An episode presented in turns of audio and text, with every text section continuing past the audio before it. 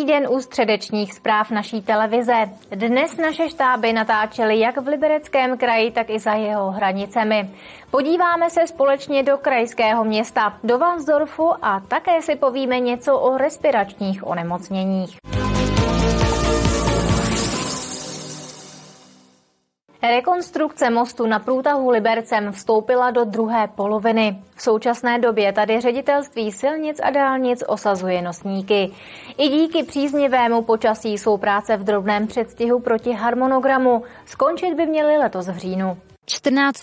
března to byl přesně rok, co ředitelství silnic a dálnic začalo s rekonstrukcí mostu na frekventované silnici 1 lomeno 35 v Liberci. O rekonstrukci v pravém slova smyslu ale nejde.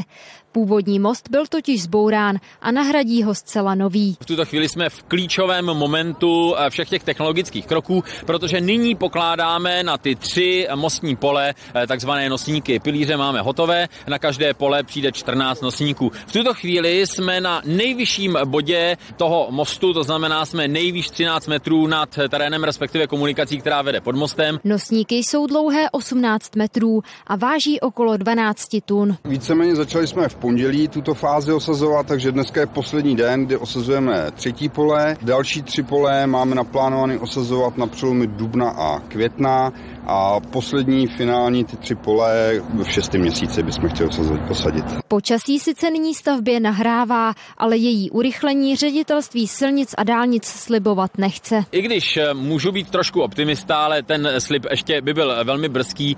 V každém případě ta stavba jde velmi dobře, jde podle harmonogramu, jsme malinčko eh, napřed, ale to se eh, například nějakým dramatickým počasím nebo třeba nějakým výpadkem může teoreticky ještě korigovat, ale neradi bych bychom. V každém případě stále platí, že v říjnu letošního roku se tady bude naplno jezdit. Do té doby se musí řidiči vyrovnat s rozsáhlými dopravními omezeními. Ve směru do Liberce se jezdí v jednom pruhu. V opačném směru tedy z Liberce do Turnova zůstaly pruhy dva. Kateřina Třmínková, televize RTM+. Na řadě jsou další zprávy. Začneme dobrou zprávou pro obyvatele Vítkovské ulice v Chrastavě. Rekonstrukce Vítkovské ulice v Chrastavě se chýlí ke konci. 27. března tam proběhne pokládka finálního asfaltu. Ulice se tak uzavře pro osobní i nákladní dopravu. Obízná trasa na Horní a Dolní Vítkov povede přes Novou Ves a Albrechtice. Na Václavice se bude jezdit přes Bílý kostel a Pekařku. Veškerá omezení by měla skončit 15. dubna.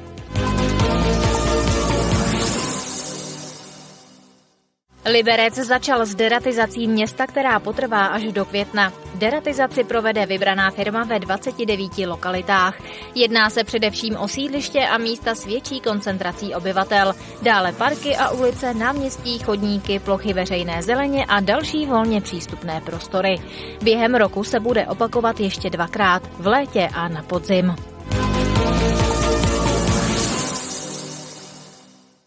Združení provozující jízdy historických vlaků v Kořenově, Turnově, Martinicích a dalších místech získají podporu od Libereckého kraje. V letošním rozpočtu je na to vyčleněno 6,5 milionu korun. Kraj má navíc zájem o dlouhodobé zapojení nostalgických vlaků do dopravní obslužnosti, včetně jejich využití pro posílení pravidelných spojů.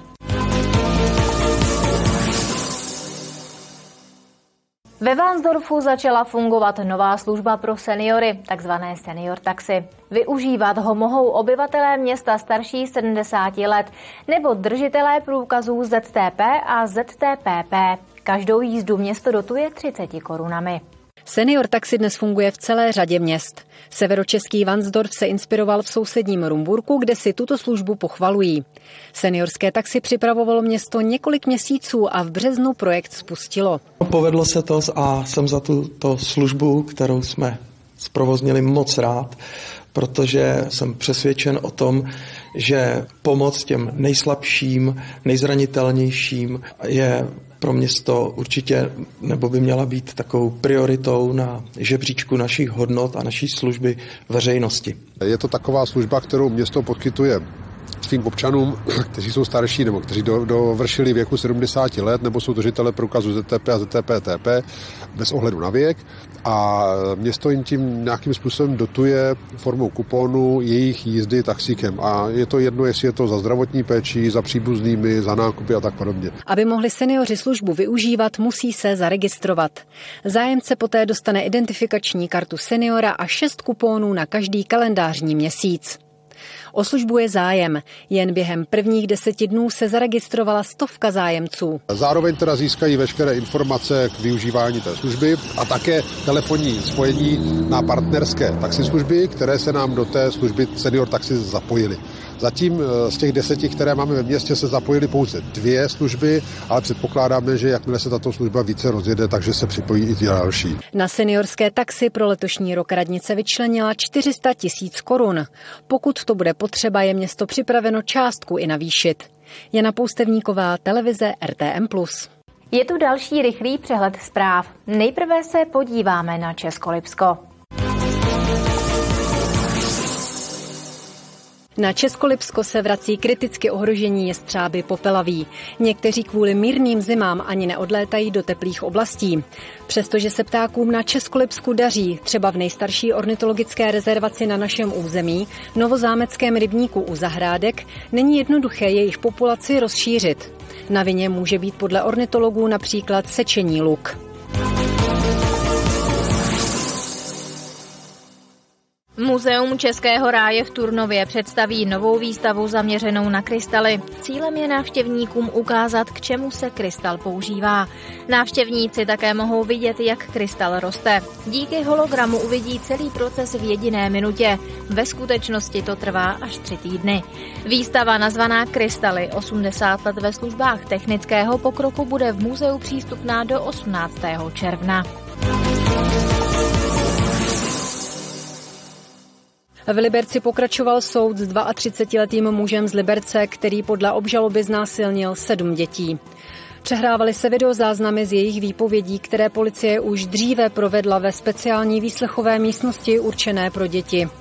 Děti popsali, jak je muž pohlavně zneužíval. Podle nich to bylo u něj doma nebo v jeho garáži. Muži hrozí 5 až 12 let vězení. Vinu částečně doznal. Rozsudek by mohl zaznít už při příštím líčení, které je nařízeno na konec března. Počet lidí s akutními respiračními onemocněními v Libereckém kraji roste. Vyplývá to z vyjádření krajské hygienické stanice. Na 100 tisíc obyvatel aktuálně připadá něco málo přes 1600 nemocných. Před týdnem to bylo o 10% víc. Časté změny počasí, ke kterým v poslední době dochází, se projevují na lidské imunitě. V Libereckém kraji to ještě před týdnem vypadalo, že respirační onemocnění budou na ústupu. Teď ale opět nabírají na síle. Aktuálně se nacházíme nad průměrem České republiky, máme 1623 nemocných na 100 tisíc eh, obyvatel. Ten trend je pořád vysoký a pořád to kopíruje stejnou situaci jako minulém a předminulém týdnu. Zhruba o čtvrtinu narostla nemocnost v okrese Jablonec nad Nisou. Těsně za ním se pohybuje Semilsko. Naopak na Českolipsku počet lidí s respiračními onemocněními poklesl, a to zhruba o 10%. Místní nemocnice přesto vydala doporučení pro zaměstnance i pacienty. Máme doporučení chránit si dýchací cesty respirátorem, národnou rouškou a u pacientů, kteří už trpí akutním respiračním onemocněním, tak máme doporučení bariérové ochrany, což je vlastně rouška, respirátor a rukavice se minimálně a samozřejmě pravidelná dezinfekce rukou. V Českolipské nemocnici nyní s respiračním onemocněním leží desítka pacientů. Většinou mají zápal plic nebo zánět průdušek. V Liberci je situace ještě lepší. Aktuálně u nás jsou dva pacienti hospitalizováni, eh, mají chřipku.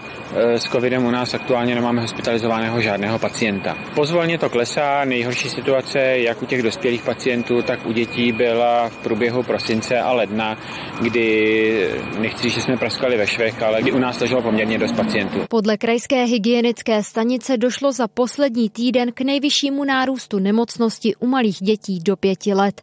Byl více než dvoutřetinový. Kateřina Třmínková, televize RTM+. Středeční zprávy končí, my ale pokračujeme dál. Jako každou středu tu pro vás máme připravený krajský magazín, tak si ho nenechte ujít. Hezký zbytek dne.